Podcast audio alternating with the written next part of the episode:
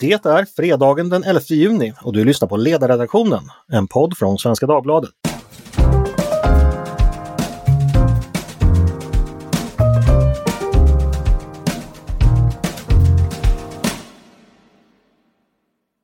Aldrig är väl Sverige så vackert som just nu, i syrenernas tid och i gullregnens månad. Och aldrig är väl just den månaden just så pirrande skön som nu den andra fredagen, när tonerna av den blomstertid nu kommer tonat ut från barnens munnar, när grillarna snart ska tändas och vinboxarna dukas fram i trädgårdar och på balkonger. Just för den här tiden är vi nu vänner, så ta till er den stunden, håll den nära er för ett ögonblick och bara njut. Ty som en vis man sa en gång, solen skiner kanske bara idag. Varför inte njuta också av en genomgång av nyhetsveckan från Svenska Dagbladets ledarredaktion? Vi står redo att sammanfatta de senaste sju dagarna. Eh, och den som, det som gör det, gör det, det är jag själv, Andreas Eriksson. Och med mig har jag Mattias Svensson. Välkommen hit Mattias! Tack så mycket! Hur är läget i syrenernas tid och gullregnens månad? Ja, men det är inte så dumt. Solen skiner också på oss. Du vet att man inte ska äta gullregn, va? Jag vet knappt vad det är för något. Ja, det är i alla fall giftigt, så nu ser någonting som ja, ser ut som ett gullregn så, så ät det inte. Ja. Med oss också från ruinernas och rosornas stad Visby har vi Peter Wemblad. Hej Peter! Hej hej, fast jag är faktiskt inte i Visby då. Men... Nej, var är du då? Jag är längre, längre söderut på, på Sudret som det kallas. Mm. Jag tänkte fråga ifall det är badbart på Kallisen, men det kanske inte du vet än då? Eh, ja, det, jag badade faktiskt vid Kallis redan för ett par veckor sedan, men just nu är det väldigt sörjigt i vattnet runt hela Gotland och det är inte alger utan frömjöl och pollen. Mm, just. Ja, alger är för tidigt. Eh, så har vi såklart med oss vår politiska chefredaktör Tove Livendal. Välkommen Tove! Tack så mycket! Mår du bra? Ja, jag mår utmärkt. Tack! underbart! Vi går ju mot sommarsemester och politikerna har fullt upp med att städa ihop läsårets alla lösa trådar och papper. Ett papper som varit ganska viktigt är ju det avtal som skrevs mellan regeringen, Centerpartiet och Liberalerna i januari 2019 och som därför av sina anhängare kallas just januariavtalet. De som är skeptiska säger januariöverenskommelsen. Nu är det bara ett år kvar till valet snart och det börjar bli dags att bocka av punkterna i listan. Eh, sammanlagt 73 stycken var det. Peter, det har du skrivit om i veckan. Hur lyder din dom? Hur går det med alla punkterna i januariavtalet, eller januariöverenskommelsen? Inte så bra, skulle jag säga, är väl min sammanfattning. Eh, men jag... Så här, det, processer pågår ju på i stort sett samtliga punkter. Mm, men det går segt, eh, eller? Ja, alltså, det får man ju säga. Många av dem, många av de eh, reformer och förslag som eh, Liberalerna och Centerpartiet fick in i det här avtalet har ju dragit ut på tiden just för att ja, det, är liksom, det är svårt att få effektivitet i en politisk process när, när ena parterna inte vill att processen ska, ska gå framåt. Mm. Men är det det som händer alltså, att eh, man från regeringens sida helt enkelt försöker få det att gå lite långsammare så tiden ska gå? Ja, men vi var inne på det lite grann förra veckan om, om invändningen, regeringens, eller Morgan Johanssons invändning mot eh, hyressättningsutredningen och att han ville se lite kompletteringar. Det är ju det är så alltså, förhalande brukar förpackas som behov av kompletteringar eller att det finns oklarheter och sånt där. Eh, och nu är vi ju så långt gångna, alltså politik är ju en långsam sport. Liksom, att Eh, det tar ju i regel minst ett år från en utredning lägger ett förslag till att är lagstiftning som träder i kraft. Mm. Eh, så att eh, det, det är bråttom på flera av de här punkterna. I veckan fick vi besked om LAS. Det poddade vi om i onsdags, bland annat med Martin Ådahl som är Centerns eh, man i det spelet. Vad, det var väl ett steg framåt, eller inte? Vad säger du, Peter? Ja, det är ju ett steg framåt jämfört med hur LAS är utformad idag. Eh, men sen kan man väl ha lite olika uppfattningar om huruvida det lever upp till, till både vad som står i, i eh, själva januariavtalet och hur det har kommunicerats. Alltså det är det där som är lite svårt också. att Liberalerna och framförallt Centerpartiet har ju haft ett intresse av att liksom blåsa upp betydelsen, blåsa upp innebörden i det de har fått igenom i avtalet. Eh, Medan det som faktiskt står i pappret kanske inte är riktigt lika eh, revolutionerande. Eh, så att eh, jag vet, ja, vi hade ju med föret, företagarna i, i den här podden och jag vet att där finns det ju en stor besvikelse just för att man tyckte att både Centerpartiets kommunikation och skrivningen av avtalet utlovade någonting som nu inte levereras. Alltså en, mm. Om vi tar turordningen är ju det mest, mest kända mest laddade i, i arbetsrätten och att utöka undantaget i turordningen från två till tre personer är kanske inte ett jättekliv för mänskligheten. Dock ska sägas att det var ju parterna själva som har eh, förhandlat fram den här lösningen och det stod ju också i januariavtalet att det skulle de få om de väl kom överens och det gjorde de ju också. Eh, ja, absolut. Men de skulle ju komma överens om... om eh, alltså nu kom ju den här utredningen först. Mm. Eh, och sen... Och då får man ju ändå konstatera att avtalet mellan parterna är ju inte lika långtgående som... innebär ju inte lika stora förändringar som, som de utredningsförslag som, som lades. Okej, jag ska vända mig till dig Mattias. Jag tror mig minnas i alla fall att du var i alla fall försiktigt optimistisk till eh, Jöken eller januariavtalet när det väl kom. Eh, har, består den försiktiga optimismen, om jag nu minns rätt, och, eller vad, vad, vad har du för bedömning av processerna just nu? Ja, optimistisk och optimistisk som flickan sa. Eh, jag, jag har blivit ännu mer försiktig i, i den optimismen, men ett par punkter ändå eh, har ju var, var ju ändå i liberal riktning. Jag, jag, tänk, jag tycker framförallt att det är bättre att få liksom en rödgrön regering som samarbetar med mittenpartier än en rödgrön regering som samarbetar med Vänsterpartiet medan en gemensam alliansopposition sitter på läktaren. Så i den mening så, meningen så tyckte jag att det var bra att man eh, bröt dödläget och, och, och fick till en, en förbättring.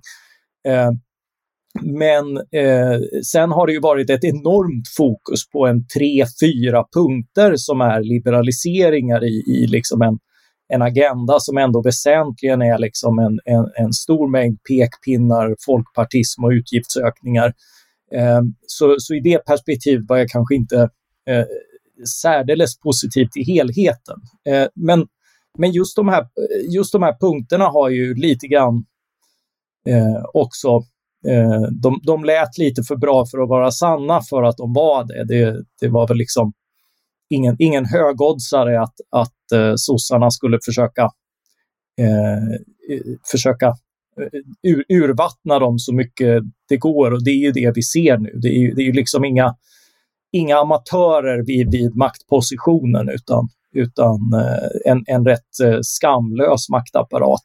Eh, det ser vi ju i stort och smått, allt ifrån liksom de här utredningarna till danstillstånd och annat som riksdagen beslutade 2016 skulle avskaffas, men vi väntar fortfarande på regeringens leverans på den frågan. Socialdemokraterna är ju bra på det där med makt, det får man ge dem. Tove, har du någon eh, tanke här kring, kring januariöverenskommelsens, eh, hur de reformerna går framåt och hur långt de kommer ha hunnit gå framåt när vi väl blir val igen? Ja, jag tror ju att det, är, det finns ingenting av det som sker nu som egentligen tycker jag överraskar, utan det är klart att Socialdemokraterna har försökt eh, ja, lova, de, de, måste ju försöka lova så runt så att de får med sig stödet och sen hålla så tunt så att de inte tappar LO, liksom viktiga intresse och vänstern.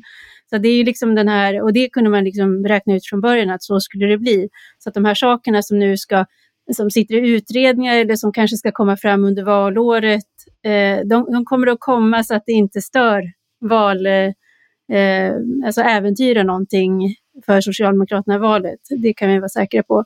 Sen tänker jag att beroende på hur man ser det där, framgång eller, eller otillräckligt, det beror också på vad man har för perspektiv. Och det, där skiljer det sig jättemycket mellan små och stora partiers sätt att mäta framgång. Att för som moderater och socialdemokrater så är det liksom lite allt eller inget och det är kanske därför Moderaterna blir så arga när de ser att, att de forna allianskollegorna nu går med på att sitta där och och liksom upprätthålla en annan makt för att få igenom några frågor som de tycker är viktiga. Men för små partier så är det ju nästan alltid en fråga om ja, hur mycket kan vi få här då? Mm. Eh, så där blir det liksom en kulturkrock i synen mellan framförallt de gamla allianspartierna. Att de ser inte på det här på samma sätt. Så eh, det måste man ha med sig. Sen, sen, får man ju konstatera att på, liksom på några punkter så har ju, så har ju Centerpartiet Liberalerna misslyckats.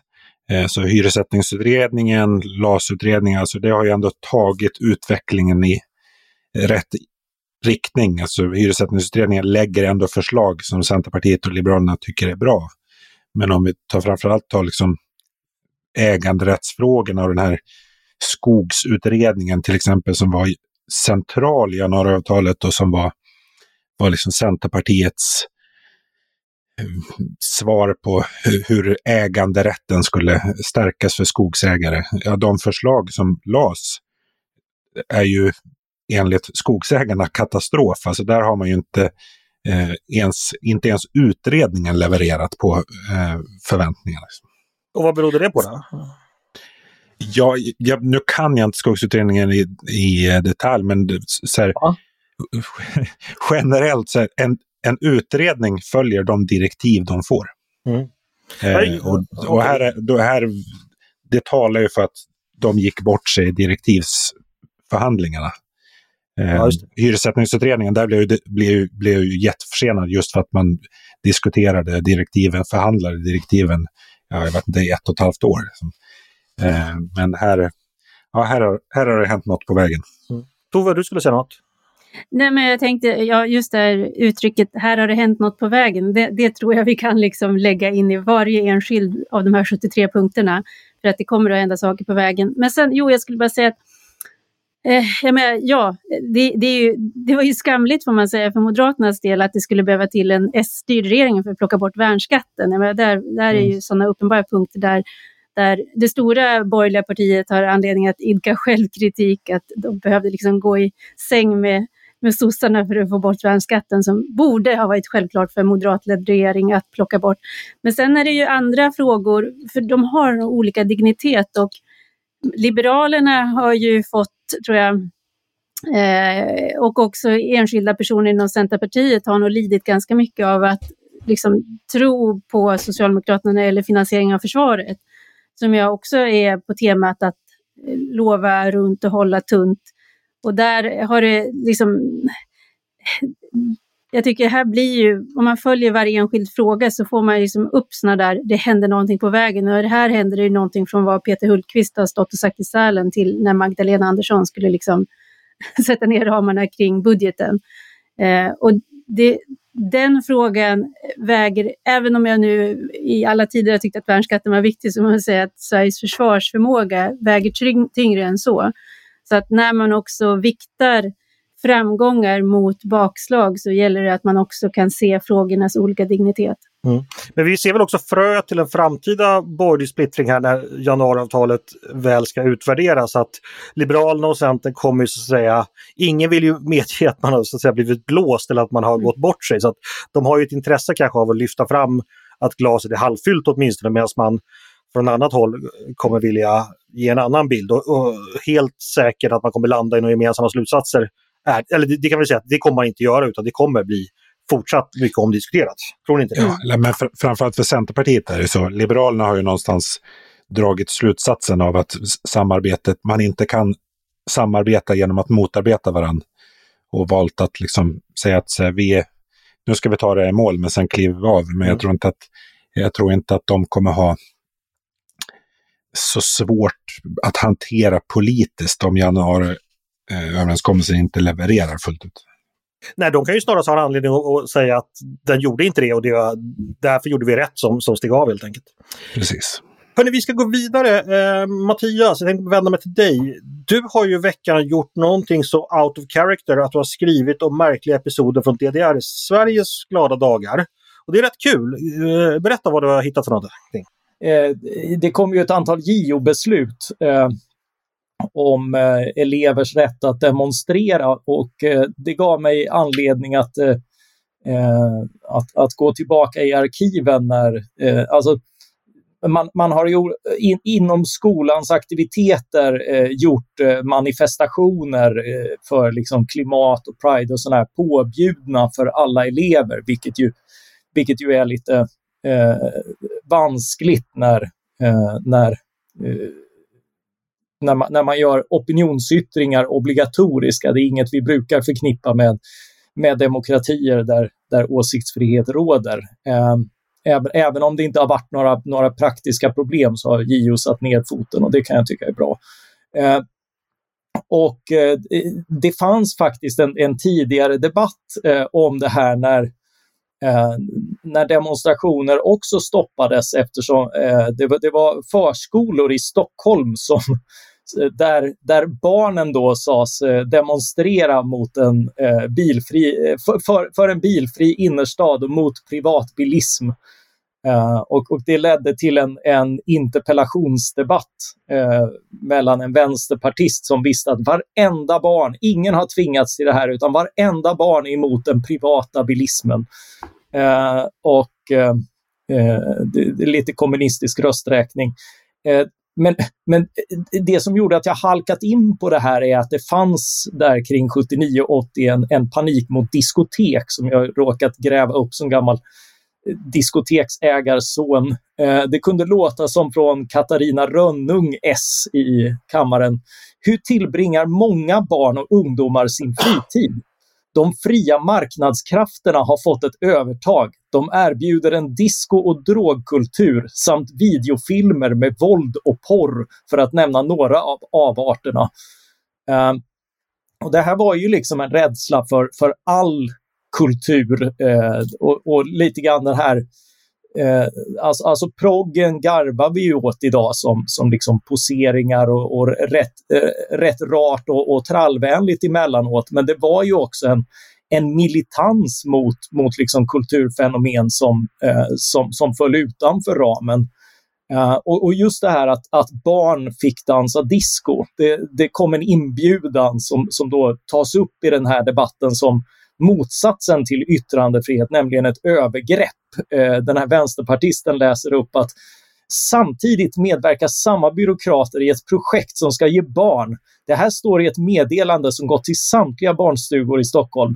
En spännande inblick i hur vuxna roar sig. De får dansa disco, vi kallar det diskolek, till Travolta-musik med snurrande ljus, blinkande lampor och hela bestyret att tidigt slussa barnen in i den kommersiella kulturindustrin borde väl om något vara att beskära deras rätt till yttrandefrihet. Men vänta, bara så jag förstår. Alltså, barnen skulle inte dansa Travolta, de skulle ut och demonstrera mot bilar. Kan Precis. man sammanfatta det? Okej, okay, ja, ja, fortsätt. Ja, uh, och, och, det är ju just det här att, att för en del är ju rätten till yttrandefrihet bara rätten att hålla med om rätt saker som, som andra redan har slagit fast. Medan det för andra är en rätt att avvika och inte behöva göra som majoriteten. Skulle, skulle de skrika bilar fy stinker bly? Ja, det, det, det, det var en, eh, eh, någonting som refererades i debatten som något man känner till. Det kanske du också fick lära dig på Stockholms förskolor? Nej, eh, jag gick ju på, på Lidingös förskolor och där förekom inget, inget sånt. Eh, där fick man demonstrera för bilar. För, nej, men hade de inte hört, för det här var ju då innan den blyfria bensinen förstås då. Men, mm. men det är fascinerande inblickar i en svunnen tid som trots allt ändå inte är så, så långt tillbaka. Men jag avbröt ett tror jag Mattias. Vad skulle du säga mer? Eh, ah, du, du, får ju stoppa mig för det finns ju hur mycket som helst här. Liksom hela, hela det här. Jag, jag, jag måste bara få gå in på det här med, med video och, och eh, vi, vi har ju en diskussion nu om, de, eh, om kulturens frihet och, eh, och, och en nylig utredning som har kommit fram till att nej men det här när staten sätter upp en massa målsättningar för vad som är önskvärt eh, så innebär det att, eh, att liksom konstens och kulturens frihet inskränks. Ehm, mm. Um, och, och det borde vi kanske inte ha, behöva en, eh, en statlig myndighet som utreder för att komma fram till, inte minst som att vi har erfarenhet av det här. Uh, och, och, det är intressant att Eh, Eh, social, för socialdemokratin har det alltid varit de här kulturpolitiska målen som används för att, mer, för att slå ner på kulturformer som de inte eh, önskade. Och det, det, blev ju aktuellt när, när videon kom till exempel och folk skulle kunna man, man såg liksom de första möjligheterna till att folk skulle kunna konsumera i, i rörlig bild vad de själva valde istället för vad staten prånglade ut i de två statliga tv-kanalerna. Eh, och eh, då resonerade socialdemokratin så här i en motion undertecknad av både Göran Persson och Olof Palme. Med hänsyn till de stora ekonomiska intressen som ligger bakom introduktionen av videogrammen finns det betydande risker för att utbudet kommer att styras av rent kommersiella vinstintressen och därmed bli en spekulation i likgiltigt allmängods. Det skulle i så fall stå i strid med de kulturpolitiska mål som riksdagen fattas beslut om. Alltså att folk skulle konsumera något annat än, än den här uppbyggliga konsten som eh, som man hade målsättningar om. Till exempel eh, innehåll kan också komma att domineras av grovt underhållningsvåld i allehanda former, förlegade könsrollsuppfattningar, ohämmad alkoholkonsumtion och ett utpräglat resursslöseri. Det vill säga värderingar som det råder bred politisk enighet om att de bör motverkas. Mm. Fantastiskt. Eh, så, så all, allt det skulle liksom eh, mot, motverkas eh, och eh, i förekommande fall, eh, om det behövdes genom att tekniken helt förbjöds, vilket Svenska författarförbundet bland annat drev, ledda av en socialdemokrat. Vill de förbjuda videoapparater alltså? Japp. Efter, just med argumentet att annars skulle konsumtionen kunna avvika från vad vi tvångsmatades med i enlighet med de kulturpolitiska målen. Så så används kulturpolitiska mål eh, i, i ett socialistiskt samhälle. Men såg man inte inkonsekvensen med tanke på att vi hade ju fri marknad när det gäller böcker och tidningar och andra eh, så att säga, uttrycksformer. Var det just den rörliga bilden som var väldigt otäck eller var det bara för att den var ny? Eller hur kom det sig att man ville rikta in sig just där? Har, har, vi... Ja, alltså eh, del, delvis man styrde ju det, Eh, Eh, man hade ju prisregleringar på allting, inklusive bokpriser och, och sånt där och ganska saftiga subventioner också. Eh, men, och det fanns ju inte, eh, det fanns ju inget Amazon eller, eller internationella eh, eller internet eller något sånt där som gjorde liksom att eh, internationella bokmarknader var, var enkelt tillgängliga, utan det var ju ett annat klimat även för böcker. Men det är klart att det, det har varit annorlunda med, med etermedierna, men de kom ju också i en annan tid, eh, i en tid med, med liksom väldigt början av 1900-talet när, när det var rätt auktoritära strömningar. Och då blev det ganska självklart att, eh, att, att, att staten stod, tog över. Och, och, och det, det, har ju värnats mer militant än så under, eh, under 50-60-talet när vi får de här eh, Radio Nord och Radio Syd som ju bekämpades med rent militanta metoder. Det var ju fantastiskt ändå att internet dök upp på 90-talet, kanske ett av de friare decennierna vi har upplevt eh, just efter då att de stora förbuden och de stora imperierna hade fallit. Mm. Och, och, det är just själva idén att internet privatiseras, mm. vilket inte alls var eh, Alltså det var en tanke som låg i tiden och, och nog mer av en olyckshändelse än något planerat att att det var just den formen man valde och att det, att det därför tog sån fart i etableringen underifrån, att, att folk fick liksom tränga in och göra vad de ville. Just. Jag ska höra med er andra. Tove, indoktrinerades du i något Travolta-blinkande ljus som barn och i så fall kände du för det? Nej, vi gjorde vad vi kunde för att få del av det. Mm. Men det var inte så lätt i Hälsinglands skogar kanske? Nej, man fick eh, hoppas att någon ville ta epatraktorn och köra in till Folkets park i Bollnäs så det var del av diskoteken. Ja. Eh, så att eh, nej, jag upplevde nog snarare motsatsen. Jag vet att det blev en väldigt så här, det är ju alltid det där med rädslan för också förflackning och att ungdomen ska förvridas av eh, samtidens utbud.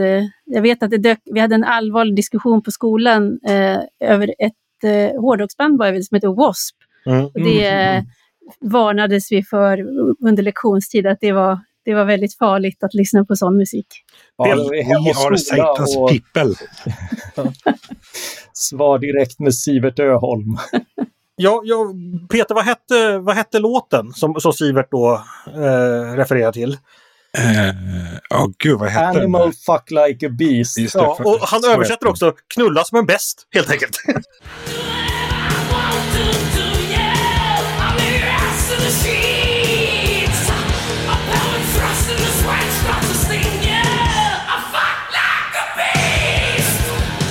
Ja. Eh, ja, förlåt att jag använde det ordet, men det, det var faktiskt Sivert Öholm. Jag citerade bara Sivert Öholm. Mm. Ja. Eh. ja, det är Sivert som, ko som korrigerar till som ett vilddjur. Ja, okej. Okay. Så är det. Eh, men jag tycker, jag tyck, det där alltså indoktrinering, för egen del så känner jag mer att det, det var någon slags indoktrinering av torftigheten. Alltså att det var, det känns som halva min generation växte upp i hem där det fanns första bandet av Bra Böckers lexikon och en Fredrik Forsyth-roman. Det var liksom den kultur som rymdes i hemmet. På något sätt. Eh, och det var för att utbudet var inte så himla stort. Det var ett Ja, fast du kanske blir lite väl elak. Redan då var väl ett väldigt tidningsläsande folk exempelvis. Eh, så det, det fanns väl ändå ganska välspritt och det bokklubbar ja, och sånt. Expressen, Expressen var ju, nu ska vi kanske inte göra reklam för andra tidningar, men Expressen var ju mitt fönster ut i världen får man säga. Ja, det var det för mig också. Jag började läsa Expressen redan på lågstadiet och jag hade ju liksom eh, Ja, det, det var ju precis, det var, det var ju verkligen fönstret ut, ut i världen. Allting från blodisande nyheter till seriesidorna. Och sen månadens kriminalfall i Hemmets veckotidning var också ja, läst hos mormor och morfar. Ja, eh, vi ska gå vidare till dig Tove. Du har ju haft eh, den tveksamma förmånen att få titta på partiledardebatt i, i veckan som hölls i riksdagen och skrivit lite om det. Eh, jag tänker inte vi ska gå igenom alla vad som sades där, men en sak du plockade upp i en text gällde att Kristdemokraterna eh, har börjat tala om arbetskraftsinvandring på ett sätt som man kanske inte gjorde tidigare. Berätta! Eh, nej men så är det ju. Det, är ju. det har de ju hållit på med ett tag. Om man backar bandet tillbaka så är det ju så att den här migrationen som vi nu pratar om, som en, eller invandringen, den kan man ju dela upp och bör dela upp på, i flera olika nyanser. Och när det gäller arbetskraftsinvandring så hade ju Sverige rätt mycket av det på 50 och 60-talet och det är ju eh, Eh, var väldigt viktigt för oss. Eh, från och med 70-talet så bytte eh, migrationen karaktär. Då facket lyckades få stopp då för arbetskraftsinvandring. De tyckte att det blev en konkurrens som de inte ville ha. Och eh, sen dess så har det nästan då uteslutande varit asyl och anhöriginvandring till Sverige. Och sen då 2008 så var det en borgerlig regering som fick igenom då, eller som lotsade igenom en reform om att öppna Sverige igen för arbetskraftsinvandring. Och det som har hänt Sen dess är ju, förutom att det har tjänat Sverige väl, som det heter på politiska, så har det ju också blivit så att precis som med alla system så blir de testade och eh, prövade på alla sätt och det hittas kryphål och det har det också gjort med det här. Så att det finns ju allvarligt missbruk och fusk i systemen som vi behöver komma till rätta med. Och det är liksom den politiska bakgrunden skulle jag säga till varför Kristdemokraterna eh, sedan ett tag tillbaka både på egen hand men också har gjort gemensamt initiativ i riksdagen med Sverigedemokraterna har sagt att Nej, men nu måste vi göra någonting åt det här. Och argumentationen handlar väldigt mycket om att man vill komma till rätta med missbruket. Men när man gör det så har man då börjat i fel ände tycker jag. För att eh, har man system där folk eh, sköter sig illa, då måste man ju börja med att, att täppa till där folk sköter sig illa och inte bara minska möjligheten för människor som vill göra det här på rätt sätt. Eh, och det man bland annat har föreslagit är ju att det som idag är löneläget för att kunna, alltså lägsta löneläge för att kunna få komma i fråga som arbetskraftsinvandrare är 13 000 kronor och det är lågt. Eh, men då vill man höja det till läget för medellön, svensk medellön idag som ligger på 35 000 och det är ganska Oj, mycket. Ja, ja. Eh, och det är ju, då tycker jag, då har man liksom glömt bort varför man en gång baxade den här reformen genom riksdagen. Det fanns, när vi höll på med den här reformen, då var det bland annat ett ärende som blev ganska uppmärksammat och det var inte då en högutbildad dataingenjör från, från eh, Indien, utan det var en kock från Pakistan som blev väldigt mycket sinnebilden för vad det här kunde innebära. Och det var lilla Pakistan, en liten krog i, i nära Sankt Eriksplan i Stockholm, som hade hittat en kock som kunde laga maten på det sätt som var liksom det mest autentiska. Och han riskerade då utvisning och det användes av alla de borgerliga partierna som ett skäl till att rädda, få in den här reformen därför att man sa det är väl självklart att en person som har jobb i Sverige, som har en eftertraktad talang också ska kunna jobba i Sverige. Eh, går Kristdemokraternas regler igenom så finns det inte på kartan att en sån kock skulle kunna komma till Sverige eftersom löneläget för kockar idag ja, 25 kan man säga är väl medel. Ingångslönen ligger på runt 17 till 22.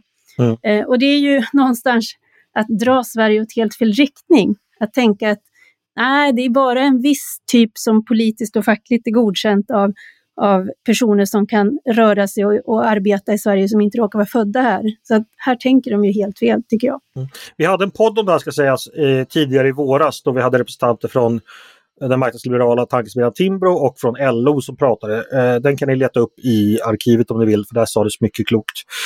Varför har KD hamnat här? Är det någon sorts allmän, den allmänna migrationsskepsisen i samhället, har den liksom börjat göra så att man ger sig på vem, fan som, vem som helst som, som eh, ska flytta till Sverige oavsett skäl? Eller vad beror det här på? Har du några tankar om det Tove?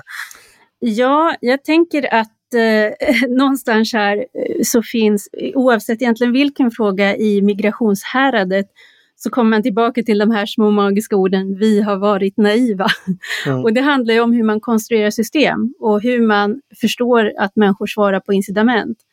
Eh, och om man inte gör det med tillräckligt krassa ögon från början, då får man eh, missbruka systemen och då blir missbruk någonting som man politiskt måste visa att nu tar vi krafttag mot det här och då blir det inte så mycket nyanser, utan då, då blir det enklare att säga att nu måste vi få ner invandringen, när det är hål i huvudet att, att generellt försöka få ner den. Det är ju den oförsörjda eh, icke självförsörjande invandringen som där Sverige måste liksom reglera och hitta ett sätt att eh, ja, på något sätt rätta mun efter matsäck.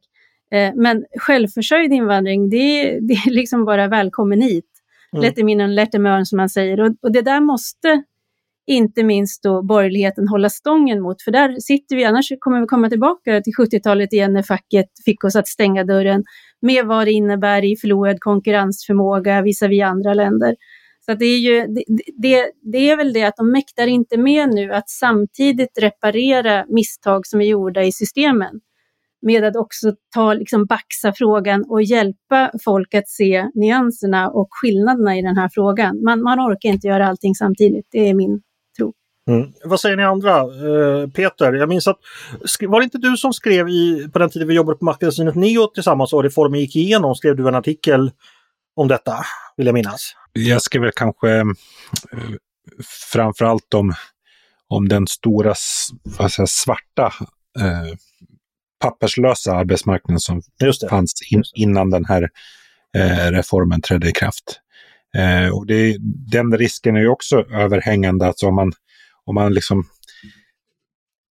förändrar politiken för att komma åt missbruket så försvinner inte missbruket, det tar sig bara andra former, alltså det flyttar över till, eh, till den svarta ekonomin, till den dolda ekonomin. Så, så att, eh, ja, jag, jag, delar helt Toves uppfattning att jag tycker att det här är en uh, tråkig och ganska eh, icke-intellektuell eh, utveckling på det här området. Vad gör vi åt dem då? Vi måste ju vara konstruktiva samtidigt. Hur, eh, vad, vad är argumenten? Var ska de sättas in och finns det hopp att de kommer bita? Vad tänker du Mattias? Jag förstår ju att man vill göra ett Alexanderhugg eftersom det har varit eh, ganska mycket eh, fuskexempel och liknande med, med fullkomligt vidriga eh, ex exploatering av människor i en väldigt svår situation. Och det är också så att eh, sådana här system när så mycket beror på eh, liksom, eh, ditt, ditt uppehållstillstånd i, i ett land som Sverige för människor då som kommer utanför Europa.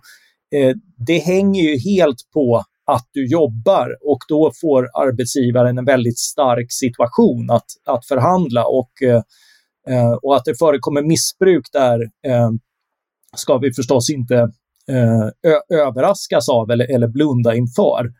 Eh, och, och, analysen är då eh, från Kristdemokraternas sida att, att det här är värst för de som tjänar minst, vilket också är sant. Mm.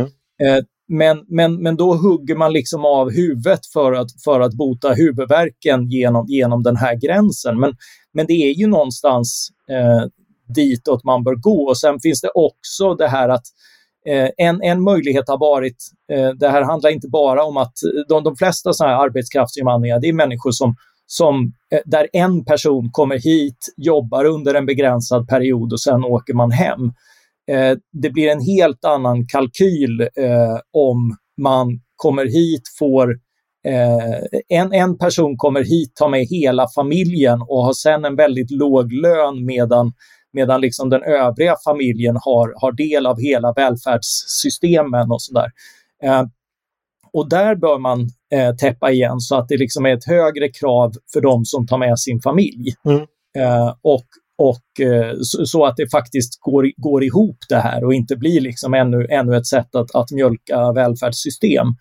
Eh, och, och sen kanske man ska titta på den här inkomstgränsen som är väldigt låg nu om, om, eh, om, om man kan undvika mycket fusk genom att skruva upp den lite grann. Så jag, jag, förstår varför diskussionen är väckt, men, men eh, slut, eh, alltså förslagen eh, har landat i liksom där, ja, där, där man snarare kan köra på med tuffhetsretorik mot all form av invandring snarare än än liksom en vilja att lösa de problem som finns med, inom ett system som fortfarande är rättfärdigt och rimligt mot människor som kommer hit och jobbar. Ja, men det är det jag tänker också. för att Jag kan också förstå att man, man vill begränsa invandring för att det så att säga kostar pengar och att eh, det inte fungerar i ett välfärdssamhälle om för många människor inte kan, kan liksom vara självförsörjande.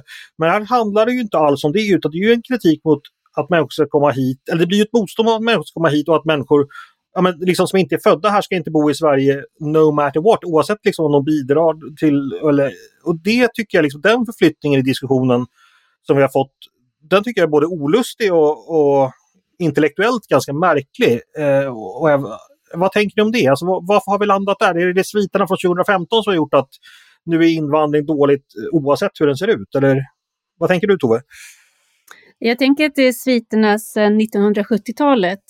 Eh, det jag tycker är, det finns ju många andra länder som har klarat det här med migration mycket bättre än vad vi har gjort och eh, eh, Kanada tycker jag är ett sådant land. Eh, och det som jag tror är viktigt det är att, för, för att nu, det finns ju också den här rädslan som mycket har drivit politikerna de senaste decennierna, att ah, men vi vill inte göda SD, vi vill inte göda liksom, xenofobiska eller främlingsfientliga attityder. Eh, och det där är mycket svårare att få om man inte riktigt vet att människor som, när man, när man stöter på en människa i samhället som uppenbart har någon annan härkomst än etniskt svenskt i många led, om man aldrig kan veta vad det är för slags person. Mm. Det kan vara en person som eh, har kommit hit och som kommer att eh, ge oss nästan Nobelpris. Det kan vara någon som ser till att eh, ungarna kommer med bussen till skolan på morgonen och så vidare. Men eftersom om du under väldigt lång tid har bara en sorts invandring till ett land, nämligen en invandring som i stor grad behöver bli försörjd av den, den andra befolkningen, då kan du, då kan du få sådana här förutfattade meningar och attityder om att nej, vi har inte råd med fler och så. Så att jag, jag tror att liksom den här, att, att vi stängde dörren till den enda grupp som vi vet kan försörja sig själv. Det har också borgat för att vi har kommit till det läge vi är nu. Mm. Så att, men men en, Mattias pekar ju på den jätteviktiga saken här och det är också ett svar på din fråga varför det, det blir så att man hemfaller åt eh, eh, liksom kass retorik. Och det är att det krävs jättemycket ork och mod för att diskutera de svenska välfärdssystemen. Mm. Och där vi skulle ha mycket, behöva ta, ställa incitamenten rätt, eh, både plocka de här delarna som kom från Centern när det gäller att inte liksom bara automatiskt ge bidrag utan ge möjlighet till lån, alltså en slags nybyggaretablering snarare än en slags bidragsetablering i ett nytt land. Eh, att inte, och där har ju Kristdemokraterna rätt, att, eh, och som Mattias är inne på, att ja, bara för att du får jobb så innebär det inte att resten av din familj kan bli försörjd av staten och det offentliga, utan det, då är det försörjningskrav som gäller. Mm. Så att den sortens eh, arbete, metodiskt arbete med systemen för att få en, en en öppnare men mer rimlig dörr och en dörr som blir accepterad även av de som redan befinner sig inne i huset. Det är ju liksom vad som behövs. Men det är, just nu så verkar det inte finnas den orken eh, hos någon att börja jobba metodiskt med de systemen. Vi får hjälpa till och heja på helt enkelt så att det blir eh, några reformer även där. Hörrni, vår tid eh, rusar iväg så jag känner att vi ska börja avrunda. Eh, jag tänkte det sista vi ska prata om det är ju fotbolls-EM som börjar om några timmar. Eh, Italien möter Turkiet. Imorgon har vi ett jättespännande nordiskt derby när Danmark möter Finland. Och själva går vi ju in mot den, jätte, i den jättetuffa matchen mot Spanien på måndag. Eh, så veckans fråga till panelen är det bästa EM-minnet och kommer man inte på något EM-minne får man ta allmänt fotbollsminne, eh, vilket jag insåg att jag måste göra för att eller minne, det kan vara en historia också, man behöver inte minnas det själv. Eh, ändrar jag reglerna till nu, för jag inser att mitt ifrån 1960 levde inte jag. Men vi kan börja med dig, Peter. V vad skulle du vilja delge oss? Så ibland känns det som att de de enda minnen man har är från sent 80-tal och tidigt 90-tal. Mm. Eh, och det, jag har väl kanske mina två starkaste EM-minnen, det är nog John Faxe Jensens 1-0 mörsare mot Tyskland i EM-finalen 1992. Och sen eh, Hollands vinst i EM 88. Jag var ju en så stort, jag vet faktiskt inte riktigt hur det gick till, men jag var ju ett så stort Hollands-fan att jag hade ett påslakan med Rud Schüllit. Mm -hmm. Som fortfarande finns kvar tror jag i någon eh, garderob hemma hos mina föräldrar. Och han gjorde ju 1-0 målet då, eh, men det vi minns mest är ju van Bastens 2-0 mål. Det fantastiska volleyn som han gjorde i finalen mot Sovjet. Precis. Dasajev, målvakten, hade inte en chans. ja. Sverige hade ju för övrigt också besegrat Sovjet tidigare på året i den så kallade eh, påskturneringen i Västberlin samma år då Sverige vann med 2-0 i finalen. Och, eh, talangen Jonny Rödlund. Nej, det, han var faktiskt inte med. Däremot var det Hans Eskilssons stora... Eh, det var han, ja. ja. Och han gjorde också ett av målen och det andra gjordes av Hasse Holmqvist på frispark. Som han då, den gick i muren och gick retligt förbi Dasajev i mål.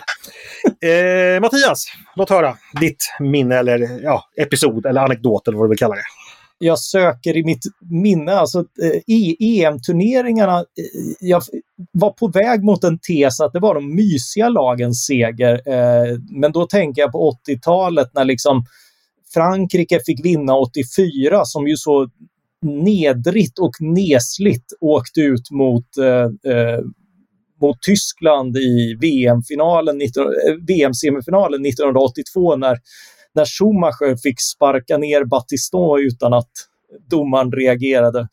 Eh, så det kändes skönt att de fick den revanschen lite senare och Holland tog hem också. Och sådär. Men, men eh, eh sen är det ju de svenska eh, i EM 92 och Brolins lättning eh, till, till 2-1 mot, mot England. Det är alltid liksom härligt att slå, eh, slå England, liksom fotbollens hemland och sådär.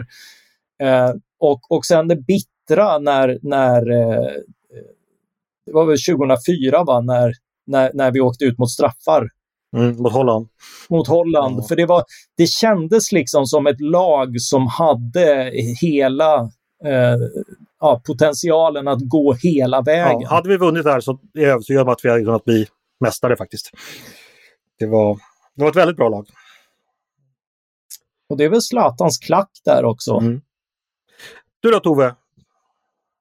Ja, jag är klent med EM-minnen här kan jag säga. Eh, en liten episod var 2018 då vi har sedan några år tillbaka ett gammalt eh, kompisgäng från studietiden som efter att ha eh, fått barn i, i mängder och allt sånt där, det är, vi är för stort gäng för att kunna ses samtidigt, men då har vi inrättat en liten tradition som innebär att vi eh, en gång per år Eh, lämnar barnen hemma och sen ses vi bara vi gamla vuxna kompisar och har en härlig helg på ett härligt ställe. Eh, och mitt, min episod var att jag mejlade dem och berättade att vi skulle inte komma år för vi skulle åka och titta på fotboll på Anfield. Eh, och eh, det blev... Eh, reaktionen på det mejlet visar varför jag inte har några EM-minnen. jag har sedan ett decennium tillbaka nu trimmats in i rollen som fotbollsmamma, men det här är helt ny mark för mig och därför har jag inga gamla EM-minnen. du började med att säga att det var 2018 och det var ett år då det inte gick något EM, så vi, vi förstod liksom att... Precis, vi andra satt och sa ingenting. Höll andan. uh, för min del får jag också välja faktiskt då Brolins fantastiska 2-1 mål som Mattias då eh, nesligt tog framför näsan på mig. Jag var faktiskt på Råsunda då, för jag hade fått julklapp i året av min pappa, biljetter till Sveriges gruppspelsmatcher. De var hiskligt dyra, så jag fick väl knappt några andra julklappar det året. Men det, det var ju fantastiskt. Det var, eh, jag tror det var Platt som gjorde 1-0 i första halvlek och det gick ganska dåligt för, för Sverige. Men det vände ju på ett fantastiskt sätt. Eh, Jan Eriksson, nickar in 1-1. Precis, och sen var det då. och jag minns hur hela Råsunda, förutom den engelska klacken, sjöng Bye bye England, bye bye. Det var en fantastisk upplevelse. och sen gick väl då, det var väl under den här uh, tråkiga episoden när engelska fotbollsfans betedde sig som mest illa, så de gick väl ut och slog sönder större delen av Solna efteråt tyvärr. Men, men det fick väl vara värt när Sverige hade vunnit. Hur ska det gå EM 92? Precis. Hörni, jag Kommer ska ni, ta... vem, kommer ni ihåg vem som gjorde EM-låten 92? More than a game. Det var väl, eh, den sjöngs ju av, det var väl Lasse Holm som skrev den va? Eller? Ja, nu, nu var det överkurs med vem som skrev, men den framfördes i alla fall av Peter Jöback. Peter Jöback och Tove Jarnek. Just det. Jag tror att det var, det var eh, Lasse Holm, men det får vi kolla. Jag var för övrigt också på EM år 2000 på gamla Heiselstadion som då hade bytt namn i Bryssel när Sverige började spela premiärmatchen mot Belgien. Då åkte E-Type runt på löparbanan på en stor lastbil och sjöng EM-låten Campione, för det var han som hade skrivit det det året. Just det. Och det var inte då Sveriges låt bara, utan hela, hela turneringens EM-låt. Men innan vi... för- vi Vilken, vilken var Sveriges EM-låt då? Eh, det tror jag var Staffan Hellstrand faktiskt. Eh, eller är jag helt ute och cyklar där? Säkert Nej, jag inte. är så Ja, men hade inte, fascinerad att hade inte har han en. VM-låt, Staffan Hellström? Ja, vilket år var det? För det var ju. Uggla hade ju VM-låten 02. Eh, där han hånade VM-lag 94. Den slog ju aldrig riktigt bra. Nej, vi, vi, kan- kära lyssnare, det är möjligt att det är fel där, men vi, vi kollar upp det nästa vecka huruvida Staffan Hellstrand skrev någon, någon EM-låt. Hörni, nu rusar klockan iväg. Jag ska släppa iväg er på helgens grönbete. Stort tack för att ni vill vara med och prata veckans händelser. Tack till er lyssnare också. Ni har lyssnat på Ledarredaktionen, en podd från Svenska Dagbladet. Hör gärna av er till redaktionen med tankar och synpunkter. Och om ni vet om vem som skrev Sveriges EM-låt år 2000. Eh, mejla då till ledarsidan eh, snabel-svd.se.